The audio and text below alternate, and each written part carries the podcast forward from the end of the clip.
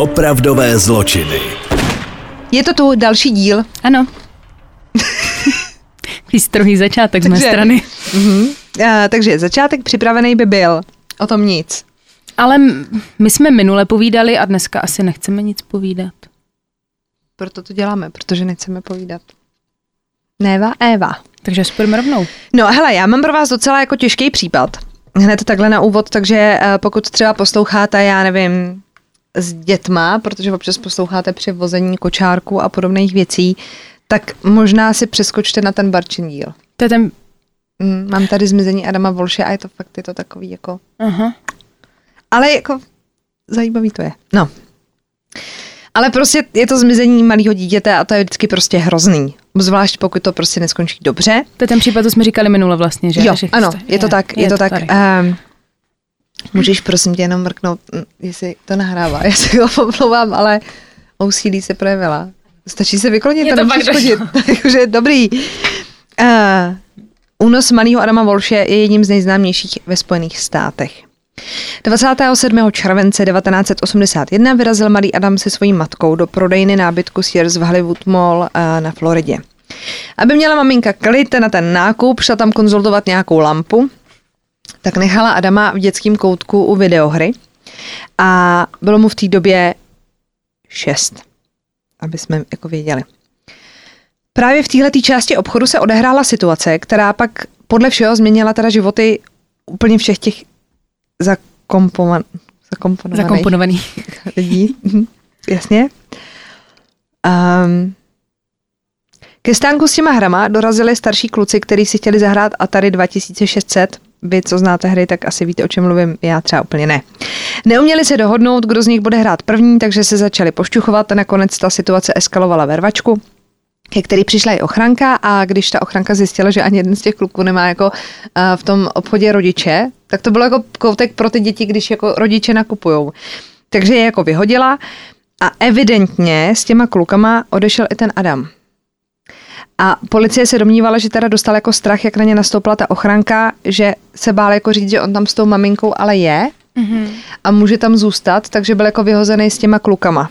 Takže to teda ale nebyl jako dětský koutek, kde jsou ty paní na hlídání. Ne, ne, ne, tam to ne, byl ne, prostě ne. takový kout, jo. Aha. A jsou na internetu i fotky, byly tam nějaký jako uh, stoly se hrama, byly tam právě i tady ty hry pro ty jako větší. A oni odešli z toho obchodu teda společně, ale on teda logicky venku zůstal sám. Když Rev, což je Adamova matka, přišla zpátky, aby si vyzvedla toho syna a odešli spolu, tak ho nemohla najít. Takže šla za ochrankou, eh, nechali ho vyhlásit teda rozhlasem v tom obchodním domě, ten člen ochranky popsal, co se jako odehrálo, co se jako stalo, takže se volala policie, když ten klučík se nenašel v tom obchodáku. Začalo jako pátrání, po hodině a půl teda zavolali policii, že teda se tohle to událo, že ten kluk může být někde jako venku mimo ten obchodák a že teda se po něm pátrá a pojďme teda to jako řešit co nejrychlejc. Policie nasadila do pátrání vrtulník, několikrát se vrátila do toho obchodního domu, kde prohledávali všechny možné jako prostory, tak ono to je jako docela velký, že jo. Hmm. Máš tam spoustu skladů, šatny a podobné věci. Po dvou dnech pátrání, který nepřinášelo vůbec žádný výsledky, Adamovi rodiče kontaktovali médium, takzvanou Mickey Dan. Ta dorazila do obchodního domu, přiložila ruce na tu hru Atari. Teď to začne být trošku bizarní. Chvilku se soustředila, byla jako ticho a najednou jako říká, že Adam byl teda vyděšený, ale že je jako v pohodě a nic mu není. A to bylo jako všechno. Aha. Takže dobrý médium prostě. Rodiče i policie byli přesvědčeni o tom, že byl Adam unesen. Rodiče dokonce na parkovišti u obchodáku, což je prostě strašně hustý, že to někoho jako napadlo, nechali stát svoje auto. A za okýnko toho auta dali vzkaz pro toho Adama, kdyby se tam jako vrátil, protože ten kluk třeba se mohl něčeho leknout, mohl ho někdo jako honit a zná ten obchodák, takže se k němu bude třeba chtít vrátit a zná to auto. Mhm, mhm, to Takže tam nechali no. to svoje auto a za oknem nechali vzkaz, hele Adame, kdyby se něco stalo, tak prostě uh, počkej tady u auta nebo řekni vevnitř ochrance, nic se neděje, my si pro tebe přijedeme. Uh, nic se ale nestalo. Po čtyřech dnech teda nabídli zoufalí rodiče finanční odměnu komukoliv, kdo by měl informace, které pomůžou jejich syna najít. 1. srpna se objevili hned tři svědci, babička a dvě vnoučata. Byli u toho obchodáku v době, kdy Adam zmizel a viděli údajně tmavě modrou dodávku, ve který měl sedět chlapec, který odpovídal Adamově popisu. Jenomže neviděli značku, neviděli registrační značku. Jako Neviděli modrá nic. dodávka je hrozně jako všeobecný pojem samozřejmě, takže policii nezbývalo než teda zjistit, kolik modrých dodávek je teda v okolí, našli jich 100, navštívili 100, 100 těch majitelů a prostě nepřišli s ničím. Mhm. Nic, nada. Rodiče pak nechali vytisknout velký růžový letáky, který roznášeli teda s dobrovolníkama jako po ulicích, ale byly to na lampy a a všechny možný jakoby veřejný prostory a na těch letácích jako zdůrazňovali, že by chtěli požádat o únosce, že jakoby nechtějí pomstu, že když toho klučíka prostě vrátí živýho, takže ho nebudou ani trestně stíhat, že prostě mm-hmm. víš takový ten pokus jako Jo, jo. vraťte nám ho a nic se vám nestane. Uh, Adamův otec, John Walsh, přiznal do médií, že jsou v kontaktu s 15 jasnovidci a 13 z nich jim řeklo, že je chlapec naživu, takže se pořád jakoby udržují naději. John spolu s Riff uh, obráželi různý televizní programy, na kterých teda ukazovali Adamovu fotku z kamer v tom obchodáku a doufali, že objeví nový svědky, který přinesou trochu světla do téhletý záhady, protože prostě nikdo nic neviděl. Máte obchodák plný lidí, Hrozně. ani ty kluci. Prostě nikdo nic neviděl. Adam teda zmizel 27. července a všechno se teda změnilo 10. srpna 1981. Zhruba o půl osmí večer, kdy dva rybáři nahlásili nález dětské hlavy v odtokovém kanále poblíž Vero Beach na Floridě, což je asi 130 mil od místa, kde byl teda šestiletý Adam viděný naposledy. Policie okamžitě začala pracovat na identifikaci části těla podle zubních záznamů, aby si byla opravdu jistá, než někomu sdělí ty špatné zprávy. A tady hrozně zapracovala ironie. Den na to, 11. srpna, vystoupili Adamovi rodiče v Good Morning America, což je jako známý mm-hmm. pořád. Tam nabídli 100 tisíc dolarů tomu, kdo by pomohla Adamovi jako zpátky domů. Skončil ten rozhovor a po tom rozhovoru kontaktovala ty rodiče policie, aby jim sdělila, že ta hlava, kterou ty rybáři našli, opravdu patří jejich synovi Adamovi. Pitva prokázala, že Adam zemřel na zadušení několik dní předtím, než byla ta hlavička nalezená. Zoufalý otec teda vinil policii, že svoji práci odflákla a neudělala maximum, aby Adama včas našla. Teď ale nebylo to tělo a nemáte pořád nic. Pořád nic. Takže nikdo nevěděl, co bude dál. Svědci se neozývali a policie prostě nevěděla, jakým směrem se vydat. Až do října 1983, což je dva roky po tom zmizení, kdy si pustil pusu na špacír jistý Otis Elwood Tool, což byl sériový vrah, který tou dobou pikal za svoje činy za mřížemi. Ten se přiznal, že Adama Volše zabil on. A nebyl na to sám. Tady přichází naprosto creepy moment pro všechny pravidelní posluchače opravdových zločinů. Protože spolu s ním měl být komplicem nebo vrahem náš starý známý Henry Lee Lucas, Ne. který měl v tu dobu teda podobnou kriminální minulost a my ho známe jako vrah přiznavač. Opravdu se ukázalo, že v době Adamova únosu Henry Lee Lucas seděl ve vězení, takže opět se přiznal k něčemu, s čím neměl vůbec nic společného. Takže uh, změnil Tool svůj příběh začal tvrdit, že všechno spáchal sám, od únosu až po tu vraždu. Dokonce řekl policii, kde schoval zbytek těla, ale když dorazila policie na místo, tak nenašla nic. Vyprávěl, že Adama nalákal do svého auta pod záminkou cukrovinek a když pak s tím klučíkem odjížděl, že začal chlapec jako panikařit a tak ho udeřil a nakonec musel zastavit a uškrtil ho pásem spolujezdce. A nakonec mu useknul hlavu mačetou. Původně prý chtěl mít z Adama a něco jako adoptivního syna, ale že když jako začal ten klučík panikařit, takže mu jako došlo, že to asi jako nepůjde. Takže uh, mu prostě ho zabil. V Tulově autě se našly stopy krve, ale nebylo možné určit, komu patřila. Bez jakýhokoliv důkazu nebo těla nemohla policie Tula s vraždou spojit a tak nedošlo k žádnému obvinění. Když se pak zjistilo teda, že Tool spolu s Lukasem bájeli i o jiných vraždách, ke kterým se společně přiznali, aniž by je spáchali, tak už mu jako nikdo nevěřil.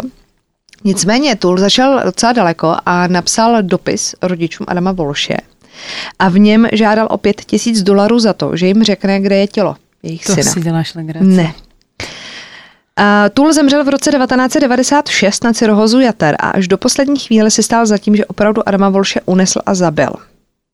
Teď si jako představte, že jste tím rodičem, který jako neví. Hmm. Fred prostě tvrdí, že to udělal a nevíte. Dobře. A teď přichází další zvrat v našem případu. Já jsem to úplně vyřízená.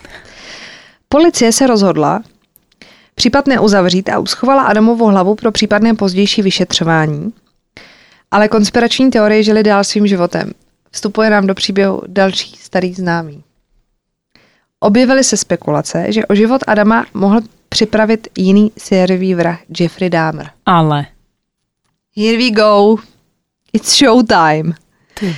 Když byl v roce 1991 zatčen, zavolal jeho otec Lionel Dahmer na horkou linku, aby přiznal, že je přesvědčený o tom, že je jeho syn pedofil. V době Adamova zmizení žil Dahmer v Miami Beach a dva očití svědci ho viděli v obchodním domě Sears. Jeden dokonce v oddělení hraček. Druhý vypověděl, že viděl mladého blondětého muže s vyčnívající bradou, jak uh, hodil bojující dítě do modré dodávky a pak s ní rychle ujel. Dámer navíc stínal svým obětem hlavy, mm-hmm. takže i modus operandi by souhlasil. Jediný, co teda bylo takový jako sporný, byl ten věk, protože Adamovi bylo 6 a jeho nejmladší oběti tuším bylo 15, že tam byl docela jako rozptyl. A co teda ještě policii úplně jako nesedělo, Dámer uh, se ke všem těm zločinům jako přiznal a byl na to jako hrdý. V případě mm-hmm. toho Adama řekl, že s tím nemá opravdu nic společného, což jako ze stránky jako psychologie nedávalo úplně jako smysl, protože on už byl tak jako pišný na to, co provedl, že by mm-hmm. se jako přiznal. Ale chápete, jako už je tam máme dva v jednom jako příběhu. John Walsh uh, se rozhodl, že bude v rámci vypořádávání se s tou svojí ztrátou a smutkem pomáhat dalším lidem a rodinám, kteří se ocitli v podobné situaci jako on se svojí manželkou. A v roce 1988 začala vystupovat jako host pořadu America Most Wanted, což byl pořad, který pojednával o zmizelých lidech a dětech, anebo třeba o nalezených mrtvých, který jako neidentifikoval mm-hmm. někdo a tak.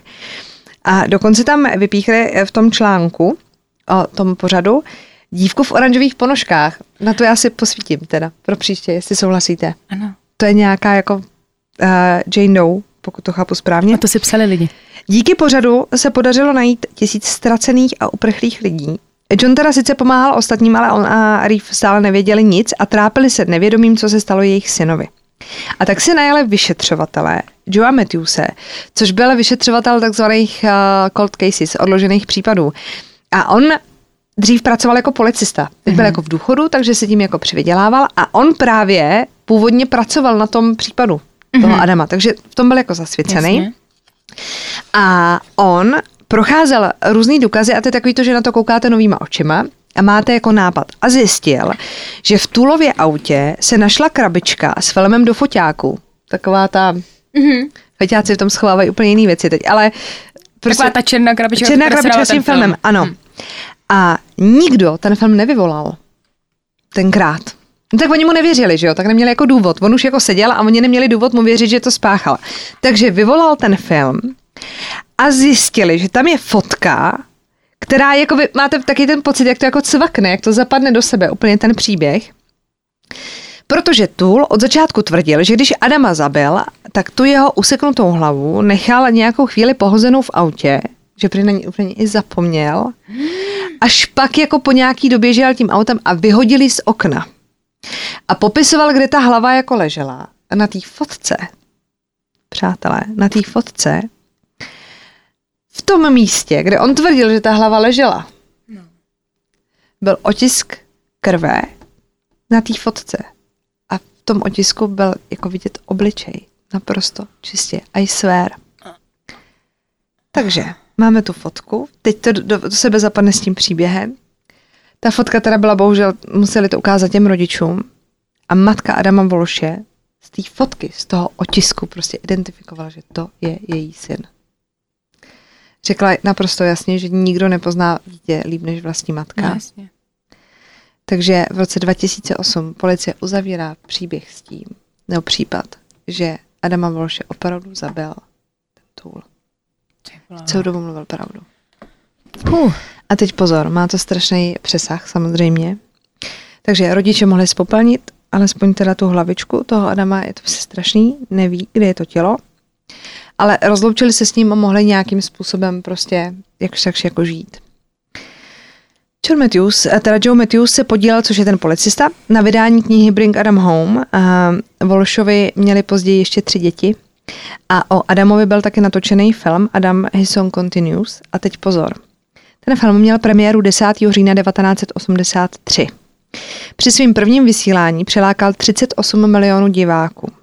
Po každém ze tří vysílání ať už v roce 83, 84 nebo 85, následovaly na konci toho filmu obrázky a popisy pohřešovaných dětí. Byla taky vytvořena horká linka pro přijímání hovorů týkajících se těchto osob. To znamená, že skončil film, byly tam fotky těch dětí a k tomu prostě telefonní linka, pokud něco víte, volejte. Mm-hmm. To přijde. Fotky a horká linka nakonec dopomohly k nalezení řady pohřešovaných dětí. Celkem se díky zveřejnění po vysílání filmu našlo 13 z 55 dětí. 13. Ty bláho. Dokonce americký rapper Busy Bone, který byl jako dítě unesen nevlastním otcem, se sešel se svojí matkou potom, co soused poznal jeho fotku, kterou uvedli na konci vysílání z roku 83. Chápete to? Tak. Jakože stačí prostě upoutat tu pozornost těch lidí, naflákat za to ty fotky a já vím, že 13 55 je třeba pro někoho málo, ale ne, je to 13 I kdyby a to 13 byl jeden, by se třeba nenašlo. I kdyby to byl jeden, tak to mělo nějaký smysl. A jako výsledek neunavný práce manželů Volšových v roce 1984 přijal americký kongres zákon o pomoci pohřešovaným dětem. Umožnil tak vznik Národního centra pro pohřešované a zneužívané děti. Kongres Spojených států přijal 25. července 2006 taky zákon o ochraně a bezpečnosti dětí Adama Volše, a prezident Bush ho podepsal 27. července. Slavnostní podpis se konal na jižním trávníku Bílého domu a zúčastnili se ho i John a. Návrh zákona zavádí národní databázi odsouzených obtěžujících dětí. Takže když něco takového provedete, už budete na furt v té databázi. A? To je takový to, jak řeší v těch amerických filmech, že si najdete ty o, o, jsem chtěla říct prostě slovo, uchyláky okolo, který byly jako okolo vás, protože jsou v té databázi, že jo? tak díky tomu to je. A zvyšuje taky ten zákon tresty za sexuální a násilné trestné činy páchané na dětech.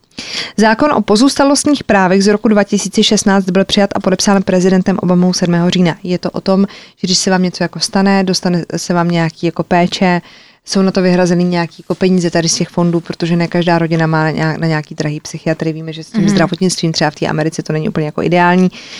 Takže to taky funguje a pozor, když se teď ztratí nějaký dítě v obchodním domě, kdekoliv ve Spojených státech, tak je vyhlášený kód Adam. Na počest Adama Volše. Takový přesah to mělo. Ale ty děti jsou prostě těžký, no. Úplně se mi to nechce nějak jako Já to asi taky nebudu. Je to prostě je hrozně, do, je hrozně jako dobře, že z toho vzniklo tolik dobrých věcí. To stoprocentně, jo. Za to jsme strašně rádi. Ale to je jedním slovem prostě hrůza, no. Já se k tomu asi nechci nějak vyjadřovat. Takže my se prohodíme, a vy se odpočíňte, na chviličku rozdechejte to a pokračujeme. Za chvíli jsme zpět. Jo. Tak, jsme prohozený, uh, vy jste odpočatý a můžeme pokračovat. No, bude to zase jízda teda. Takže... Dala jsem na vás. Dobře. Je to, je to váš tip a Bansko-Bystrický škrtič. No nekecej, a o toho jste si hodně psali, ale. Hodně jste si psali a já nevím proč, protože oni ty jména mě přijdou všichni strašně podobný, tady těch uh, magorů, co jako máme. A tady ten pán se jmenuje Lupták. My jsme měli Lulka a, a hrozně se mi to všechno jako splývalo a já jsem si myslela, že už jsme ho dělali, ale nedělali to, to bychom si pamatovali. Mm.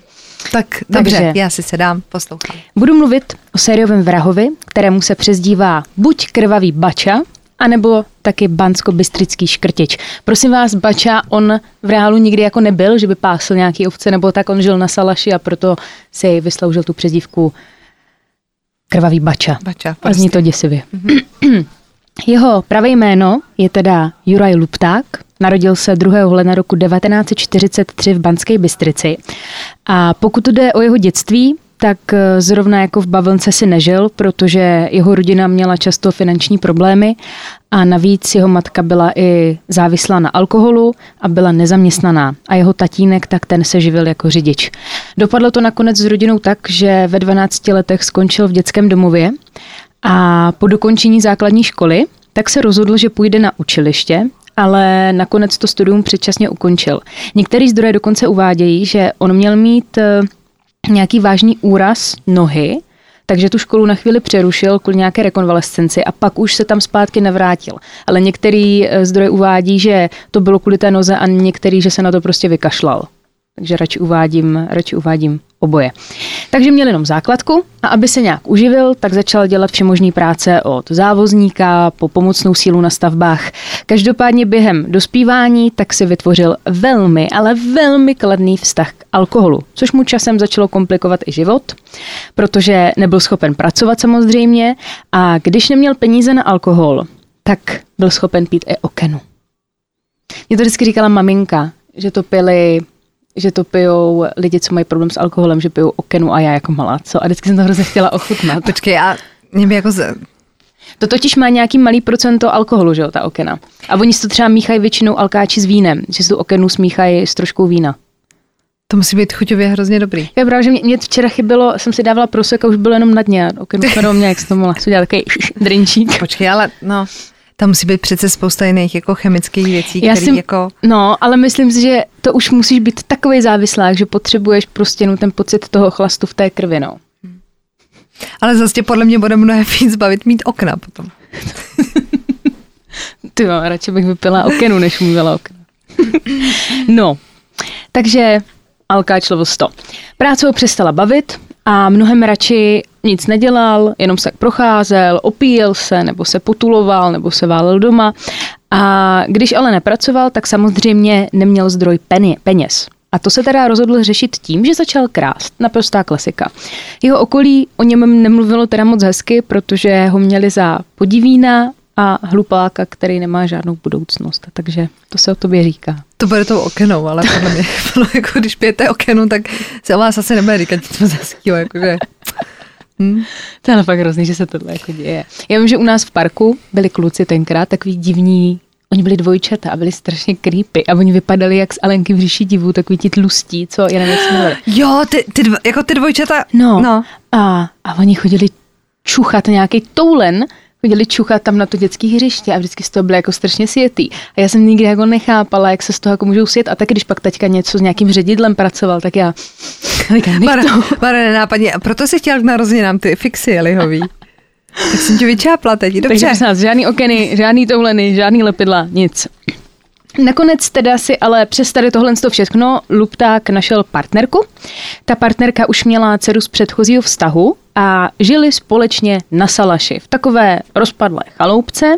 Každopádně ten jejich vztah byl takový trošku vztah nevztah. Já když jsem to pročítala, tak jsem tomu jako úplně nerozuměla, protože jim to evidentně nějak neklapalo. A, a ta partnerka se s tou její dcerou často tomu Jurajovi jako smáli, že se mu vysmívali, haha, tebe žádná nebude v posteli chtít a což jako neříkáš si starýmu, jako, No a hlavně mě by zajímalo, jak si sežene taky Fred jako holku. Že Když ty ale jako- vem si, kolik jsme tady těch magorů jako měli a třeba někteří byli třikrát ženatí. To je- No takže bydleli No spolu na sa- směš si mu jako s dcerou, že teda v sexu Chápeš jako blbý, to? Jakože, Aha, ty nicko. Chápeš to? Nechápu. Já to nechápu. že Bara, Bara totiž nechápe, proč s zůstal. No, ale ono pak podle všeho, ono pak měla nějak jako vyhodit a já si myslím, že to byl takový fakt jako vztah, jako nevztah, nechápu co. To totiž vydrželo do prvního mytí oken, podle mě.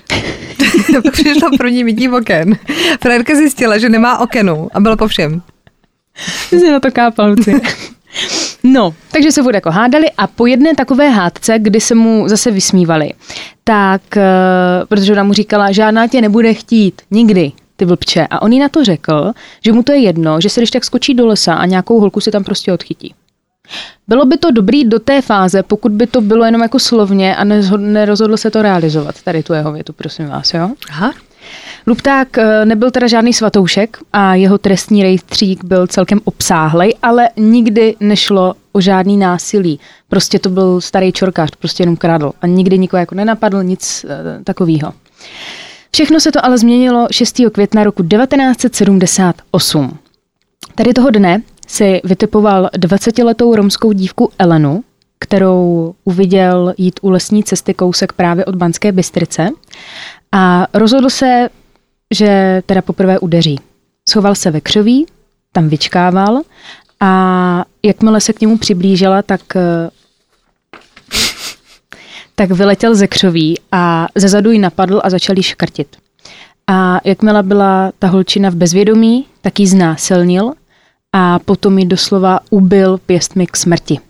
Ještě ji stihl teda okrást, vybrali všechny cenosti, co měla v kabelce, taky měla v kabelce pětistovku. A její tělo pak teda odtáhl hloubš do lesa, kde ho přikryl větvemi a listím. E, tím, že se tělo té Eleny našlo až po roce, prosím vás, až po roce se to tělo našlo, tak Lupták nabil takového jakýsiho sebevědomí, že je nedotknutelný a nikdo vlastně na jeho vraždy nemůže přijít a tak se rozhodl, že v tom bude pokračovat. To jsme tady taky měli už hmm. nějaký takový vrahunky. A já jsem četla nějakou studii, že fakt to taky sériový vrazy mají, že je první vražda a po té první vraždě je nějaká pauza. A že ten sériový vrah vlastně čeká, hm, co mi to dalo? A vlastně sám neví a pak vlastně po delší době se rozhodne a bohužel Lupták se rozhodl špatně. 2. června roku 1982 vraždil znovu. Jeho obětí se stala teprve 15-letá školačka Mária. Tu potkal náhodou, když se zrovna uh, vracel domů a byl teda silně opilej. A i v tomhle případě holku napadl, přiškrtil, ona upadla do bezvědomí a znásilnil. Okradlý a Eh, okradli o osobní věci a její tělo pak nechal v jámě a přikryl vrstvou hlíny listím, jak v předchozím případě. Ale ta holčina, prosím vás, podle všeho byla ještě naživu, když ji tam zahrabal, protože potom při pitvě se zjistilo, že měla v plicích částečky hlíny. Tohle bylo 2. června 82 a teď 18. června toho stejného roku tak si vytipoval 18-letou studentku maturitního ročníku Lídy přímo ve městě. Bylo to ve městě, nebylo to někde jako na okraji, jako u lesu. U, u, u, u lesů. u lesů. u lesů. Bylo to u budovy Krajského národního výboru a Lídia se teda zrovna vracela ze Stuškováku a Lupták jel do města s tím záměrem, že si najde další oběť a bohužel ji našel, což je hrozný, že ty jdeš ze svého takového velkého večera, kdy máte jako stuškovák a jsi fakt na blbej, v blbý čas na blbým místě. Byl tam lupták a probíhalo to jako v předchozích dvou případech, jen teda s tou změnou, že jako vraženou zbraň použil kámen. Udeřil Lídy kamenem do hlavy, ona upadla do bezvědomí a když ji chtěl znásilnit, tak zjistil, že ta Lídie měla zrovna menstruaci a tak znásilnění neproběhlo, ale v uvozovkách jenom nad ní masturboval a ejakuloval. A když se probrala z bezvědomí, taky brutálně ubil k smrti tím kamenem, co měl. Tělo tam pak nechal jen tak ležet a vrátil se zpátky na salaš. E, tady tahle vražda tak vyvolala už obrovský, obrovský rozruch mezi veřejností, protože Ženy se samozřejmě začaly, začaly se bát, bály se chodit někam sami po Banské Bystrici a potom okolí celkově. Každopádně ti vyšetřovatelé tak měli v tomhle případě už konečně nějaký svědky, protože se to odehrálo ve městě a podle jejich výpovědí tak byl sestaven portrét toho útočníka a ten byl velice podobný na Juraje Luptáka. No tak hurá! Mm-hmm. Jenže ne, neříkej ne. hop, když broty ještě daleko. Říká se hop? Když ne, ří, říkej hop. Načtahovat kalhoty. Ano. Um, takže jdeme o to. Bohužel teda to teda nebyla poslední vražda, protože 18. července napadl 15-letou Ivanu, která byla, prosím vás, už jenom kousek od svého domu. Ona šla domů a nějakých 50-70 metrů měla prostě vchod. Bohužel uh, jí napadl lupták, napadl jí na sídlišti, kde teda bydlela. Uh, bylo to v místě, kde nesvítily lampy. A já jsem si vzpomněla na jeden příběh. A jestli jste rodiče, tak je to dobrá rada, protože když jsem byla menší, tak když se vyply lampy ve městečku, kde jsem bydlela, tak dě, děcka si mi teda jako v té době smály, mě bylo třeba 13, 14, tak moje máma pro mě jela, já jsem bydlela třeba 10 minut pěšky od tam, a moje máma pro mě jela autem, protože nejelo to osvětlení a byla strašná tma a děcka se mě vždycky smály, ha, ha, ha. A vlastně teď vidím, že to fakt mm. jako k něčemu mm. jako hmm. bylo a fakt je to děsivý, když jde holka sama, to je fakt taková ta tma, ta nicotná, že jo. A bohužel tady tohodle využili Lipták a mami díky. Začali škrtit a pak se ji pokusil znásilnit a nakonec ji chtěl zabít ránou kamenem přímo do hlavy, ale dívka se mu vyvlíkla a pokoušela se utéct. Ale bohužel ji doběhl a tohle je hrozný. Eh, mlátili hlavou o zem a nakonec ji uškrtil. Tělo té mrtvé dívky tam nechal bezostyšně ležet a v tu dobu ji zrovna už hledal její tatínek, protože se nevrátila domů, tak vyběhl na to sídliště a šeli hledat. Policii utíkal teda ale celkem dlouhou dobu a nejspíš to bylo paradoxně díky jeho malé inteligenci, protože blbý mají štěstí a on nad tím činem moc nepřemýšlel a hned vlastně po těch vraždách tak se prostě zbalil a odešel. Na místo se nikdy nevracel, to jsme tady taky měli, že se chodili ještě kochat tím, chodili na ty místa činu, chodili, když to tam vyšetřovali. On ne, on to prostě udělal, tímhle má práce skončila a odešel. Neměl absolutně žádný výčitky svědomí, nic podobného. A pokud vás zajímá motivace tady těch vražd, tak motivace byla čistě jen sexuální. Nakonec teda ale spadla klec, protože Lupták ještě mezi vraždami stihl i krást. A e, kradl po okolí a při jedné takové vloupačce tak ho chytla policie a díky tomu se vlastně dostal do jejich hledáčku a nakonec se stal teda hlavním podezřelým, protože měli ještě k tomu ten portrét, který s ním seděl a potvrdili to i nějací svědci, že ho viděli opravdu v ten inkriminovaný čas na tom místě, kdy se měla odehrát ta vražda. A Lupták šel teda k výslechu a nic nezapíral. Vůbec nic nezapíral, s policií pak při výslechu spolupracoval a bylo to spíš, jak kdyby se chlubil tím vším, co udělal. Tvrdil teda pak nakonec, že mu to je líto, ale podle těch vyšetřovatelů tak to byla jenom slova, že to nemyslel absolutně váženě, ten člověk neměl žádný svědomí. Uh, takže asi takhle. Uh, a myslel si hlavně, že tím, že projeví nějakou lítost nad tím, co udělal, tak třeba, že ten trest nebude takovej. A že si on si původně myslel, že OK, budu spolupracovat, spolupracovat s policií, takže to dopadne tak, že já si ten trest jenom odpracuju. Vydělám 100 tisíc a to pak dám těm pozůstalým. To byl jako... To byl docela zvláštní plán. Teda. Luptáku hezký plán, uh, protože on se nejvíc ze všeho bál trestu smrti. K jeho smůle ale od soudu odešel právě s trestem smrti, protože byl nebezpečný pro společnost a nebyla v jeho případě možnost nápravy.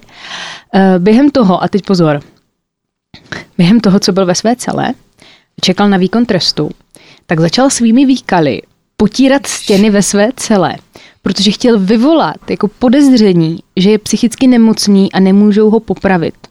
Byl dokonce i tak zoufalý, že psal prezidentovi Husákovi, aby mu udělal milost, samozřejmě neudělil.